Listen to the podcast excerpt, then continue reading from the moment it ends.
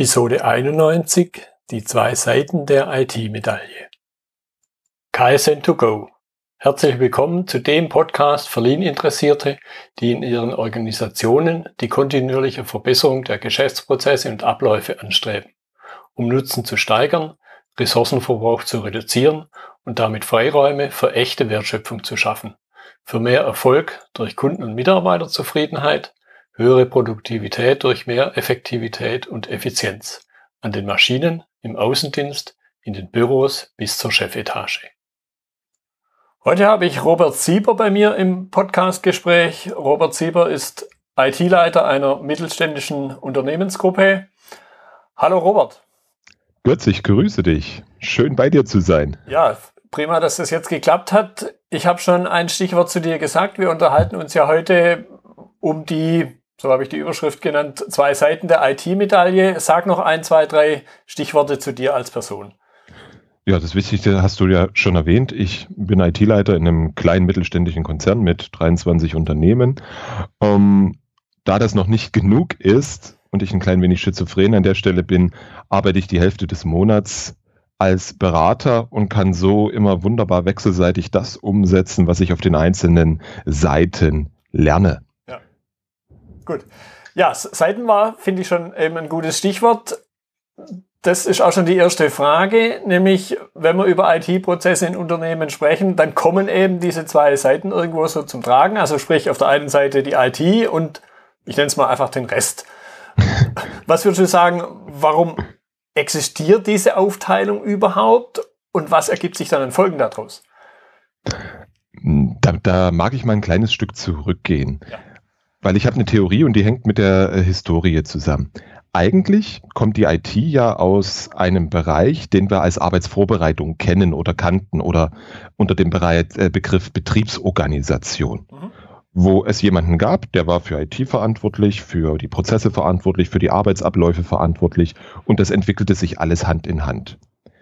Irgendwann, ich kann weder verorten wann noch warum, hat sich die IT aus diesem aus dieser Organisation herausgespalten und hat ein Eigenleben entwickelt. Sie hat angefangen mit viel mehr Technik. Klar, irgendwann ging dann auch viel, viel mehr. Erst hatten wir die Mainframes, dann hatten wir die Client-Server-Bewegung, dann hatten wir wieder die Zentralisierung, dann hatten wir wieder die Dezentralisierung, dann kam Virtualisierung. Keine Frage, jede Menge ging. Und die IT hat sich konzentriert auf den meist technischen Teil des Ganzen.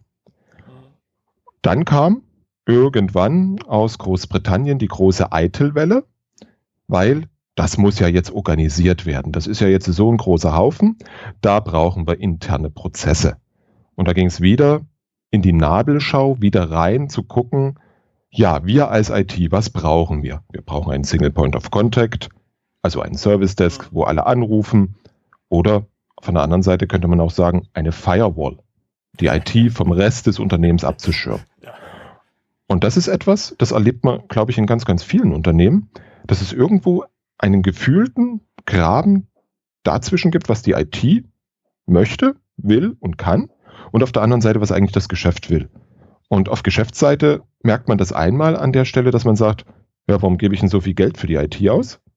Und auf der anderen Seite, wenn man mh, hm, Anforderungen hat, es häufig, nicht immer und nicht überall, häufig erstmal heißt, nee, geht nicht, haben wir nicht, oh nee, Security, was auch immer. Irgendwelche Ausreden, warum es nicht geht. Ja, das, das erinnert mich jetzt an, an, meine erst, an meinen ersten Arbeitsplatz 1991 und die Abteilung, in die ich da reinkam. Da wurde im, also eine Entwicklungsabteilung, da wurde im Grunde das, was man heute IT oder Entwicklungsumgebung nennt, wurde auch selbst betrieben von der Abteilung. Und mhm. wenn man irgendein Problem hatte, dann ging man halt zu dem Kollegen an den Schreibtisch und hat gesagt, du, hier, das und das tut nicht, guck mal. Mhm. Das ist ja jetzt auch wieder on vogue. Das nennt sich dann DevOps.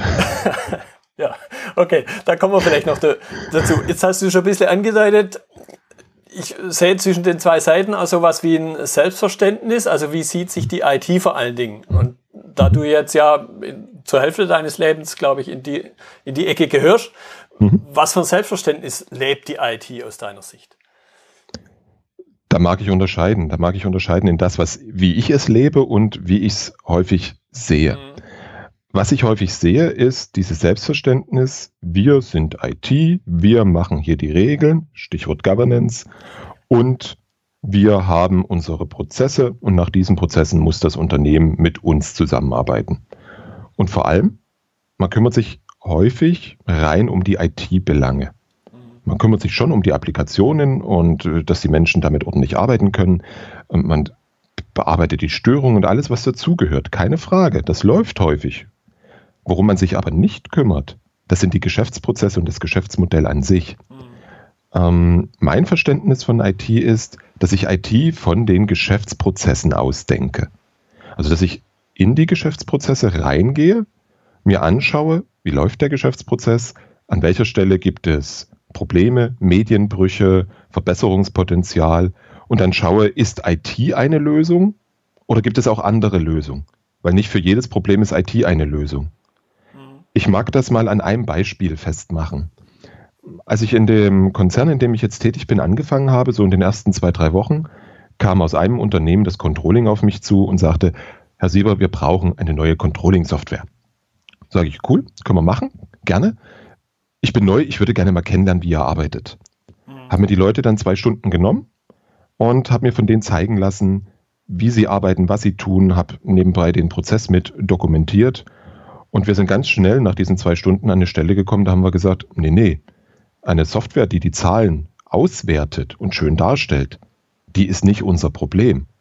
Unser Problem ist, wie die Ausgangsdaten in die Systemwelt kommen, mhm. weil dort gab es an etlichen Stellen Brüche zwischen Excel und dem ERP-System. Also sind wir das richtige Problem angegangen und haben danach erst dafür gesorgt, dass die Zahlen schnell und schön dargestellt werden. Ja, die, die, die zwei großen Konkurrenten, ERP versus Excel. ja, wer Excel beherrscht, beherrscht die Welt. Ja, genau. Okay, jetzt möchte ich das ein bisschen vertiefen. Wir haben die zwei Seiten, ich glaube, das kann man nicht wegdiskutieren. Was, ja. was können beide Seiten, speziell natürlich aber eben auch die IT, dazu beitragen, dass sich die Prozesse im Unternehmen so gestalten, dass eben unterm Strich dann beide Seiten zufrieden sind? Unternehmen sind heute in der glücklichen Lage, dass sie sich die Frage stellen dürfen, muss ich das denn alles selber produzieren an IT? Sie können sich jede Menge Dienstleister raussuchen, Sie können sich Cloud-Services raussuchen und können dann tatsächlich schauen, welcher Teil dessen, was intern an IT gemacht wird, ist wertschöpfend oder mhm. wertunterstützend. Wertschöpfend ist wahrscheinlich ein bisschen schwierig, außer man ist tatsächlich ein voll digitales Unternehmen mit einem voll digitalen Geschäftsmodell. Ja. Ja. Ähnlich wie ja, diese ganzen Plattformökonomien wie Airbnb, HRS und wie sie alle heißen. Also das ist das, wo man anfangen könnte, sich diese Frage zu stellen. Mm, von IT-Seite her ist es aus meiner Sicht ganz wichtig, immer wieder die Frage zu stellen, wie arbeitet denn ihr? Was macht denn ihr? Was ist denn euer Geschäft? Also nicht den Nutzern IT beizubringen, sondern Business zu lernen. Ja. Das ist aus meiner Sicht ein ganz, ganz wichtiger Punkt. Und darüber dann Fähigkeiten aufzubauen, die in Richtung Business-Analyse gehen, die in Richtung Prozessmanagement gehen. Und wenn wir uns da von beiden Seiten auf der Reise befinden, dann darf der Unternehmenslenker, glaube ich, die Frage stellen, ja, warum gibt es unterschiedliche Zuständigkeiten für die Unternehmensprozesse, für Digitalisierung, für IT, für Qualitätsmanagement, für Risikomanagement? Mhm. Weil am Ende, in Klammern pragmatisch betrachtet, sind das alles dieselben Strukturen, alles dieselben Informationen und damit aus meiner Sicht etwas, wenn ich ein Unternehmen führen würde, würde ich das alles in eine Verantwortung geben. Ja, und, und eben noch einen Schritt weiter, du hast es schon angedeutet, eben, dass die IT sich fragt, was brauchen meine Benutzer? Mhm. Was natürlich durchaus auch passiert, die Benutzer im Unternehmen, dass die immer mal wieder, soll es ja geben, den externen Kunden mhm. aber etwas aus dem Auge verlieren. Ich glaube, auch da kann es sinnvoll sein, wenn man schon den, den Prozessgedanken hat, mhm. eben zu fragen, okay, wer ist denn der da draußen, der letzten Endes Geld aufs Konto überweist? Mhm das ist dann ja noch einen ganzen Schritt weiter, den du jetzt gehst. Ich wäre froh, wenn äh, IT-Abteilungen klar haben, was ihr, ihr interner Kunde ja, ist. Ja. Ja, also diese, diese Beziehung oder dieses Verständnis davon, dass ich da draußen, also von IT-Abteilung aus gesehen, mhm. da draußen einmal einen Kunden habe und auf der anderen Seite ganz viele Nutzer habe, das habe ich ganz, ganz selten. Ich habe letztens einen Vortrag an der Universität gehalten und wir haben nachher über den Kunden diskutiert und da war die einhellige Meinung, na, jeder dieser, was weiß ich, wie viel, 10.000 Studenten ist unser Kunde. Mhm. Schwierig ja, mit diesem ja. Herangehen. Also dort wirklich zu schauen, wer sind meine Kunden, wer bezahlt das Ganze ja. und dann zu schauen, ob es nicht da auch vielleicht eine Veränderung bedarf. Ja, und ich, ich glaube, auch da muss man ein Stück weit differenzieren zwischen Nutzer mhm. und Kunde. Definitiv. Es, es gibt ja vom Mike Rother diesen, diesen netten Spruch oder diese nette Aussage, Definition, was ist eigentlich Lean Management? Wo er dann neben anderen Dingen ganz explizit auch darauf abhebt, dass es um den Einzelnen geht. Weil wenn ich zum Beispiel ein Auto kaufe, interessiert mich ja nicht, ob noch 10.000 andere in dem Jahr oder in dem Monat vielleicht sogar ein Auto gekauft mhm. haben. Und ich glaube, auch die Denke da fürs Unternehmen und dann natürlich später, wenn ich jetzt weiter reingehe ins Unternehmen, also sprich mir die IT anschaue mit den Prozessen, die da ablaufen, auch da immer mal wieder im Kopf zu haben, okay, der einzelne Nutzer, der jetzt halt an der Hotline am telefonisch oder, oder per Mail im Austausch ist und dann ein Ticket erzeugt hat, den muss ich ja zufriedenstellen. Mhm. Wobei ich da etwas widersprechen darf. Okay. Wenn wir das Autobeispiel nehmen, dann ist dem so, weil der Autokäufer bezahlt Geld dafür. Mhm.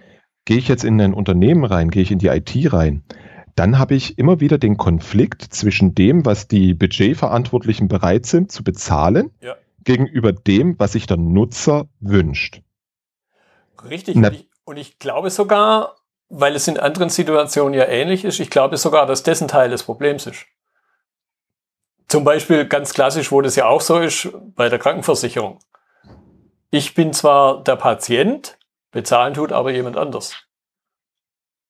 Und da, glaube ich, ergeben sich ähnliche Konflikte mhm. wie im IT-Umfeld. Ich bin Nutzer, aber ich bezahle nichts für die Dienstleistung. Das ist ein interessanter Aspekt. Das heißt, du möchtest oder doch, du möchtest dem Nutzer das Geld in die Hand geben und er soll für die Leistung bezahlen. Ha, ich, ich bin mir nicht sicher, ob das, die, ob das jetzt äh, der beste Weg ist, aber ich glaube, es fehlt beim Benutzer, und jetzt gucken wir uns ja auch durchaus die andere Seite an, es fehlt beim Benutzer dieses Verständnis dafür, was passiert denn, wenn ich irgendwas haben will. Mhm. Beziehungsweise, wenn ich es dann nicht bekomme, entsteht natürlich dadurch ein Unverständnis, warum kriege ich es nicht? Und da glaube ich jetzt, wenn man zum Beispiel, ich selber bin es jetzt nicht, aber ich habe das durchaus schon gehört, dass wenn ich privat versichert bin, bekomme ich eine Rechnung mhm. von meinem Arzt oder ja, vom Apotheker sehe ich es vielleicht noch, auch, auch als äh, gesetzlich freiwillig Versicherter. Aber mhm. da entsteht erstmal überhaupt ein Verständnis, okay, was passiert denn da? Mhm. Das, deswegen habe ich auch ein klein wenig gezögert, weil mir geht es durch den Kopf, dass das durchaus ein interessanter Ansatz ist.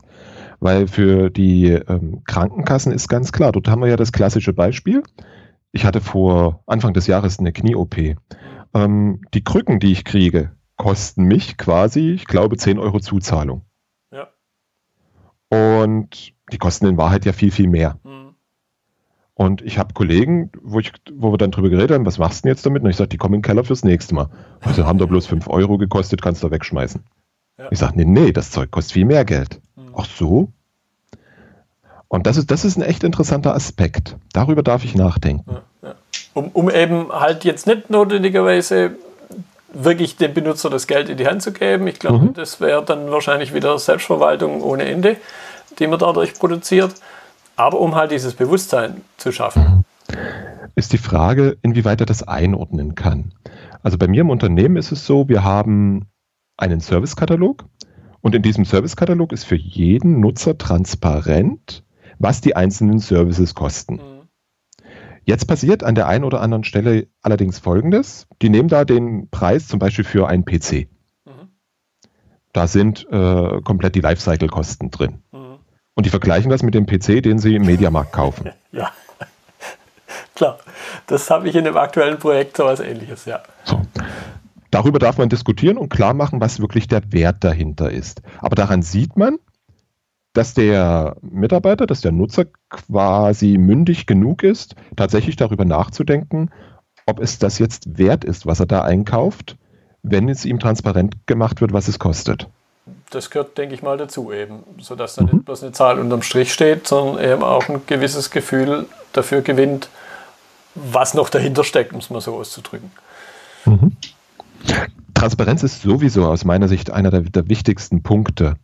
Klar zu machen, was so eine IT an Angebot hat, zu gucken, wie unterstützt dieses Angebot die Geschäftsprozesse und dann zu schauen, wer bezieht welches Angebot und welches Angebot kann ich abschaffen. Mhm. Weil erst wenn ich diese, diese Transparenz habe, was wirklich genutzt wird, komme ich tatsächlich in so einen Lifecycle von so einem IT-Service rein ja. und kann das steuern. Und wenn ich sehe, dass ich ein System habe, wo von 200 Nutzern, die es anfänglich mal waren, nur noch fünf übrig sind, kann ich mit den fünf reden und wir können darüber reden, was wir da, auf welchen anderen Service wir das migrieren können, um hier wieder Kosten zu sparen. Mhm. Mhm. Ja. Weil du glaubst nicht, was in Rechenzentren an teilweise Applikationen und ähm, Systemen läuft, wo keiner weiß, wofür das da ist. Ja, ja, das kann ich mir lebhaft vorstellen. Definitiv. Okay, jetzt, jetzt haben wir einiges über die eine Seite, sprich über die IT-Seite gesprochen, was die tun kann, um ihre Akzeptanz im Unternehmen zu steigern, also bei den Nutzern. Jetzt möchte ich noch ein bisschen eben aus deiner Sicht, wenn du mal auf die IT-Nutzer guckst, was kann man denen ans Herz legen, was den Beitrag angeht, damit unterm Strich die Zusammenarbeit besser funktioniert? Mhm was ich ganz persönlich immer sehr mag, wenn Menschen mit Problemen zu mir kommen. Beispielsweise, wir wollen die, äh, die, die Reporting-Folien fürs Controlling, die wollen wir besser, schneller, schöner gestalten. Jetzt lass uns mal darüber reden, wie wir da hinkommen. Und nicht um die Ecke kommen und sagen, hier, ich habe da die Software gefunden, mhm. bitte installieren. Ja. Das ist ja das, was wir sehr häufig auch erleben, woran die IT Schuld hat, keine Frage. Aber das darf sich ändern. Also ich als Unternehmen, als Fachbereich, als Geschäft darf vertrauensvoll mit meiner IT zusammenarbeiten und denen Probleme geben. Und zusammen dann schauen, was ist die beste Lösung dafür. Und dort auch von meiner Seite her ähm, ein schnelles Prototyping mhm. unterstützen. Also zu sagen, okay, das Problem ist jetzt klar, es gibt Lösungsmöglichkeiten, lasst uns mal in den nächsten 14 Tagen etwas ausprobieren und schauen, ob es hilft. Ja. Also da dieses, dieses ähm, problemorientierte erstmal herangehen an eine Sache und nicht gleich lösungsorientiert. Ja, weil kann ich absolut unterschreiben. Viel, viel zu schnell. Ich meine, das hat natürlich auch Vorteile. Mensch ist, glaube ich, schon ein lösungsorientiertes Wesen, aber manchmal ist er viel zu schnell mit einer Lösung, die dann oft auch zu kurz geschossen ist. Ja. Na, häufig wissen wir gar nicht, was das wirkliche Problem an der Stelle ist. Und da gibt es ja die fünf Warums, ja, die ich sehr gerne dann einsetze, allerdings im Privaten festgestellt habe, dass das mit Kindern überhaupt nicht funktioniert. Wobei Aber, die Meister sind im, im Warum äh, fragen. ja, ähm, im Business-Kontext ist aber durchaus äh, immer wieder richtig gut funktioniert, auf den Kern eines Problems zu kommen. Weil häufig doktern wir ja an den Symptomen herum. Ja. Ja, da so ein, so ein kleiner Ausflug in, in die Methode rein ist ja auch ganz wichtig, eben bei dem Warum aufzupassen, dass nicht irgendeine Art von versteckter Vorwurf mitschwingt und die andere Seite dann in eine Rechtfertigung reinkommt. Ja. Das, das ist ein Fehler, der ganz oft gemacht wird. Im Coaching äh, hat die Warum-Frage sogar im Grunde ein Tabu. Mhm. Da fragt man so mehr Richtung Wozu. Also wozu dient mir irgendwas? Was mhm. möchte ich damit eigentlich erreichen? Okay, jetzt habe ich mir im Vorfeld, habe ich mich ein bisschen auf deiner Seite umgeguckt und fand da ein paar deiner Podcast-Blog-Episoden-Beiträge, die ich hier noch ein bisschen diskutieren will, mhm. weil sie, glaube ich, auch gewollt etwas provokativ formuliert sind. Und als erstes ist mir da aufgefallen, die Agilitätslüge. Ja da habe ich jetzt äh, als in Anführungszeichen klassischer Projektmanager, der irgendwann mal so GPM-Geschichte gemacht hat, sowieso eine vielleicht etwas vorgespannte eigene Meinung dazu. Was ich aber auch sehr schön fand in dem Artikel, diese Gegenüberstellung von komplex versus kompliziert. Und jetzt aber einfach zum Einstieg nochmal, wo siehst du die Agilitätslüge? Was hat dich zu diesem, zu dieser Aussage motiviert? Wenn man im IT-Bereich unterwegs ist oder auch im Projektbereich, dann ist ja alles heute, muss ja alles agil sein. Agilität ist ein Buzzword oder wie wir so schön sagen, die Sau momentan, die durchs Dorf getrieben wird und die Lösung für alle Probleme ist. Egal was das Problem ist. Mhm. Darüber haben wir gerade gesprochen. Und sehr häufig erlebe ich, dass Agilität gleichgesetzt wird mit einmal, es wird alles schneller, es wird alles besser, so viel dokumentieren brauchen wir nicht mehr und um die Details kümmern wir uns später. Mhm. Und das ist alles aus meiner Sicht nicht richtig. Agilität oder agiles Vorgehen ist ein Werkzeug, wo wir erstmal schauen dürfen, mit was für einem Problem haben wir es denn zu tun.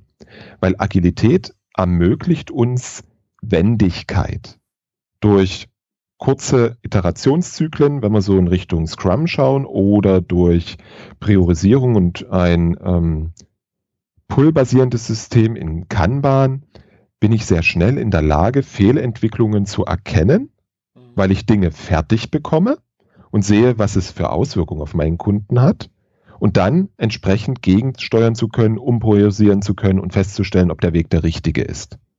Das heißt, ich komme dann tatsächlich schneller zum Ziel, weil ich viel, viel eher meine Richtung verändern kann.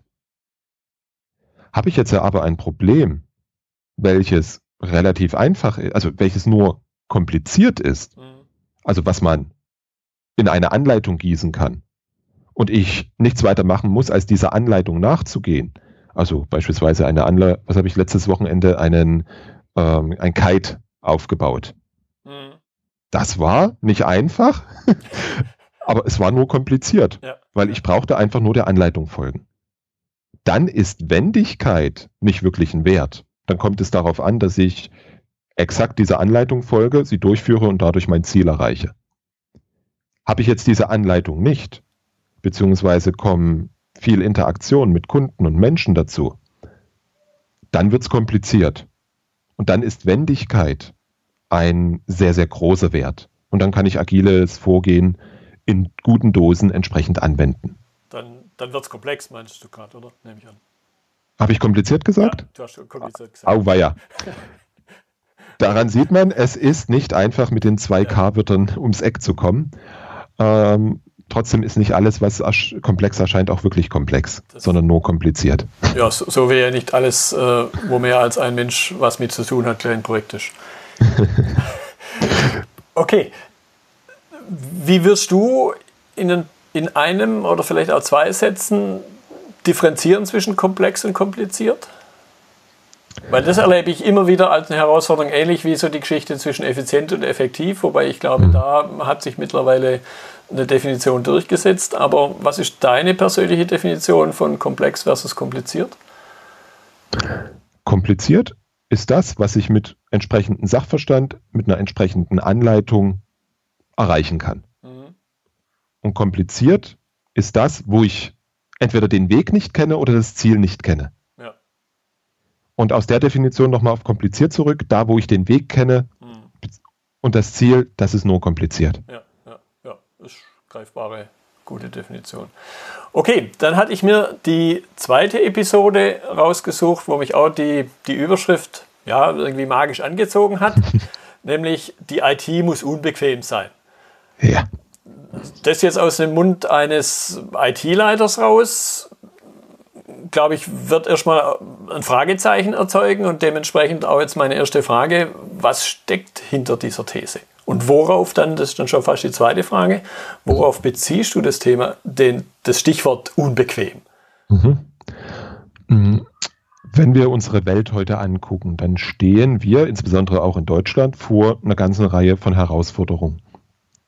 Wir haben aus der Historie sehr gute Fähigkeiten, super ingenieurtechnische Fähigkeiten. Wir können alles in Perfektion. Was wir leider nicht so richtig können, ist schnell einfache Ergebnisse. Also Stichwort Minimum Viable Product, mhm. 10%, diese gut an den Markt gehen, Idee verifizieren. Nee, wir liefern 110 mm, Und das ist eine Kulturveränderung in einem Unternehmen, die zweitens damit einhergeht, dass wir ja viel, viel neue Technologie haben. Wir haben Artific künstliche Intelligenz, wir haben die ganzen Themen Big Data, wir haben Augmented Reality, Virtual Reality. Also wir haben ganz, ganz viele technische Werkzeuge, aus denen wir mit ein bisschen Ideen auch wunderschöne neue Produkte kreieren können. Und an der Stelle müssen wir jetzt unbequem werden, weil die IT kann all diese Technik Techniken kennen. Sie kann Teile davon beherrschen oder jemanden kennen, der sie beherrscht.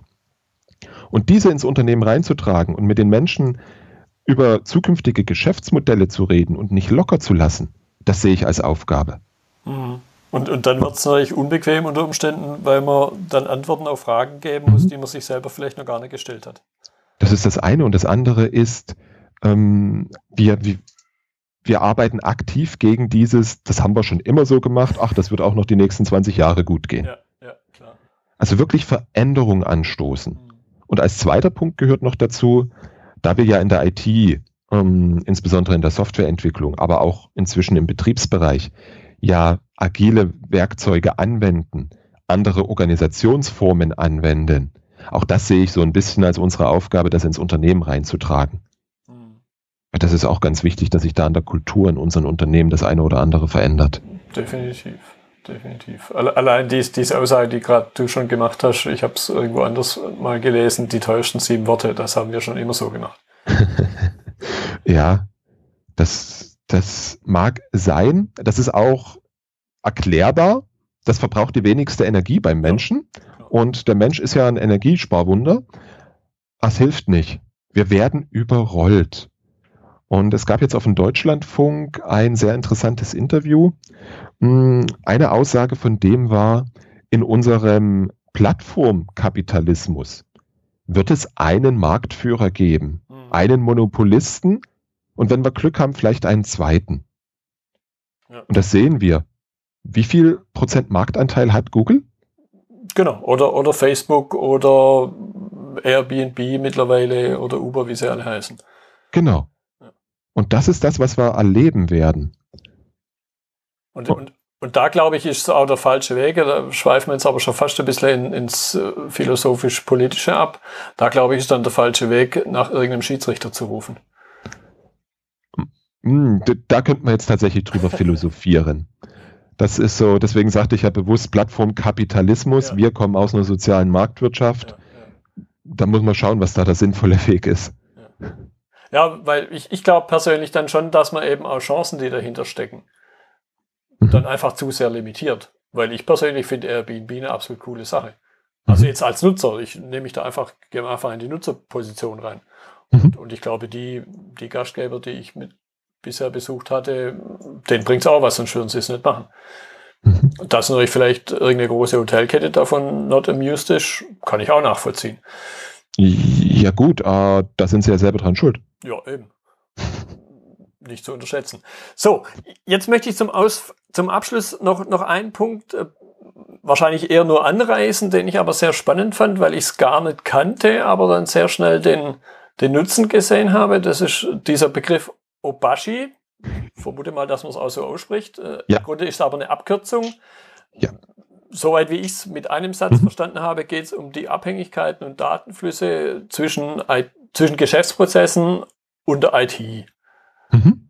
Warum es mich dann jetzt gerade in der Vorbereitung auf, auf eben nochmal angezündet hat, weil ich gerade selber in einem Projekt unterwegs bin bei den Kunden, wo diese, diese Denkweise, die da, glaube ich, dahinter steckt, sehr nützlich sein kann. Mhm. Ähm, ich arbeite schon seit vielen Jahren mit Kunden und den eigenen, äh, also in meinem Angestelltenverhältnis, immer wieder in der Modellierung von Business Services, geschäftsfokussierte IT-Dienste. Mm, einfach klar zu machen, an welcher Stelle unterstützt die IT wie die Geschäftsprozesse. Das darzustellen war immer ein ganz schwieriges Unterfangen. Am Ende sind dann bei mir äh, sogenannte Servicebäume entstanden, die mit Softwareunterstützung relativ gut lesbar sind. Und irgendwann bin ich dann über Obashi gestolpert. Und Obashi ist ein Schichtenmodell, was ganz einfach ist und was als fürchterlich guter Leitfaden dient, von oben in der Organisation anzufangen. Mhm. Das ist unsere Aufbauorganisation. Dann weiterzugehen in die Businessprozesse, unsere Ablauforganisation und dann zu schauen, durch welche Applikationen werden welche Geschäftsprozesse unterstützt und dann immer weiter runterzugehen in die Technologie. O, B, A hatten wir. S sind die Systeme im, äh, im Sinne von Betriebssystem. Mhm. H die virtuelle oder die physikalische Hardware und I die Infrastruktur. Mhm. Und darüber kann ich das komplette Funktionieren eines Unternehmens abbilden. Und egal, ob diese Technologie jetzt äh, ein Pick-by-Lights-Lämpchen ist oder irgendwo ein Schalter, das ist egal. Ich kann komplett dokumentieren, wie mein Unternehmen in seiner Organisation, also seinen Menschen, seinen Prozessen und seiner Technologie tickt. Mhm. Und wenn ich das einmal habe, dann kann ich aufgrund der Darstellung, also sie sind farbige Kästchen, kann ich ohne Domänenwissen, also ohne Wissen aus den Prozessen, ohne Wissen aus der IT, sehr gut über Veränderungen, über Mergers and Acquisitions, über neue Projekte, über Risikomanagement sprechen und diskutieren. Und das ist ein sehr hilfreiches Werkzeug. Ja, wo, wo ich es kurz überflogen habe, den Artikel, hatte ich dann auch so das Gefühl, vielleicht kannst du das bestätigen oder widersprechen, dass dadurch durch die Vorgehensweise auch so die klassischen Systembrüche, an die sich ja im Grunde dann doch jeder gewöhnt hat, hier mal Excel-Sheetchen und, und da mal E-Mail-Austausch, weil man es halt einfach nicht anders kann. Aber ich glaube, ich könnte es mir zumindest vorstellen, dass es durch die Vorgehensweise und durch das übergreifende Modellieren dann schneller transparent wird. Ja, das auf jeden Fall. Das ist auch die Technologie, das Beispiel vom Anfang, die Controlling-Software, die ich dann eingesetzt habe, nachdem ich den Prozess kannte, mir dann transparent gemacht habe, wo welche Applikation und dann sah man es auf einem Bild. Hm, ja. Da Excel, da ERP-System, da wieder ein ERP-System und dann Excel, aha. Und das am Prozess dargestellt und dann sieht man, okay, das wird ja alles manuell übertragen. Ja. Und, und da, da glaube ich, steckt eben dann das große Potenzial drin, wo halt wieder dieser Effekt, mit dem haben wir schon immer so gemacht oder äh, ja. schon gar nicht drüber nachdenkt, weil man sich einfach daran gewöhnt hat, dass Dinge halt so mhm. sind, wie sie sind. Ja, da ist der Mensch auch sehr gut drin und das ist, das ist auch gut so, dass er sich an vieles gewöhnt. Und ähm, was ich halt erlebe, ist, dass viele, die den Obashi-Kurs machen, also ich habe so einen kleinen E-Mail-Kurs, ähm, mhm. wo man sich eintragen kann, da kriege ich genau solches Feedback. Hey, jetzt haben wir endlich verstanden, wie das funktioniert oder da haben wir Single Point of Failure entdeckt und ich erlebe viele, die es wirklich einsetzen und das freut mich. Ja, das werde ich auf jeden Fall in den Notizen zur Episode verlinken. Ich glaube, du hast auch irgendwo einen Buchtipp, den ich dann da mit reinnehmen mhm. werde. Robert, ich fand das jetzt eine spannende Unterhaltung. Da sind für mich auch definitiv wie in praktisch jedem Gespräch wieder ein paar Dinge entstanden, die ich vorher so gar nicht gesehen habe. Deshalb ist für mich selber, ich bin da ganz, ganz uneigennützig, immer, immer wieder wertvoll, mit Menschen ins Gespräch zu kommen, die ich vielleicht sonst auf einem anderen Weg gar nicht getroffen hätte. Deshalb danke ich dir für deine Zeit. Ich habe zu danken, weil genau aus diesem Grunde mache ich ja auch Podcasts. Und genau. das ist immer ein super Nebeneffekt. Wir ja. werden alle immer schlauer. Genau.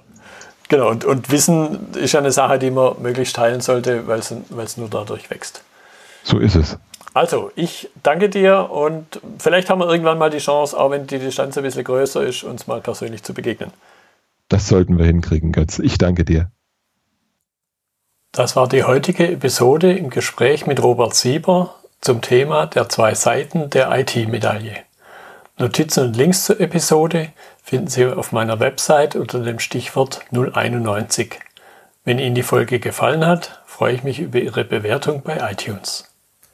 Ich bin Götz Müller und das war KSN2Go. Vielen Dank fürs Zuhören und Ihr Interesse.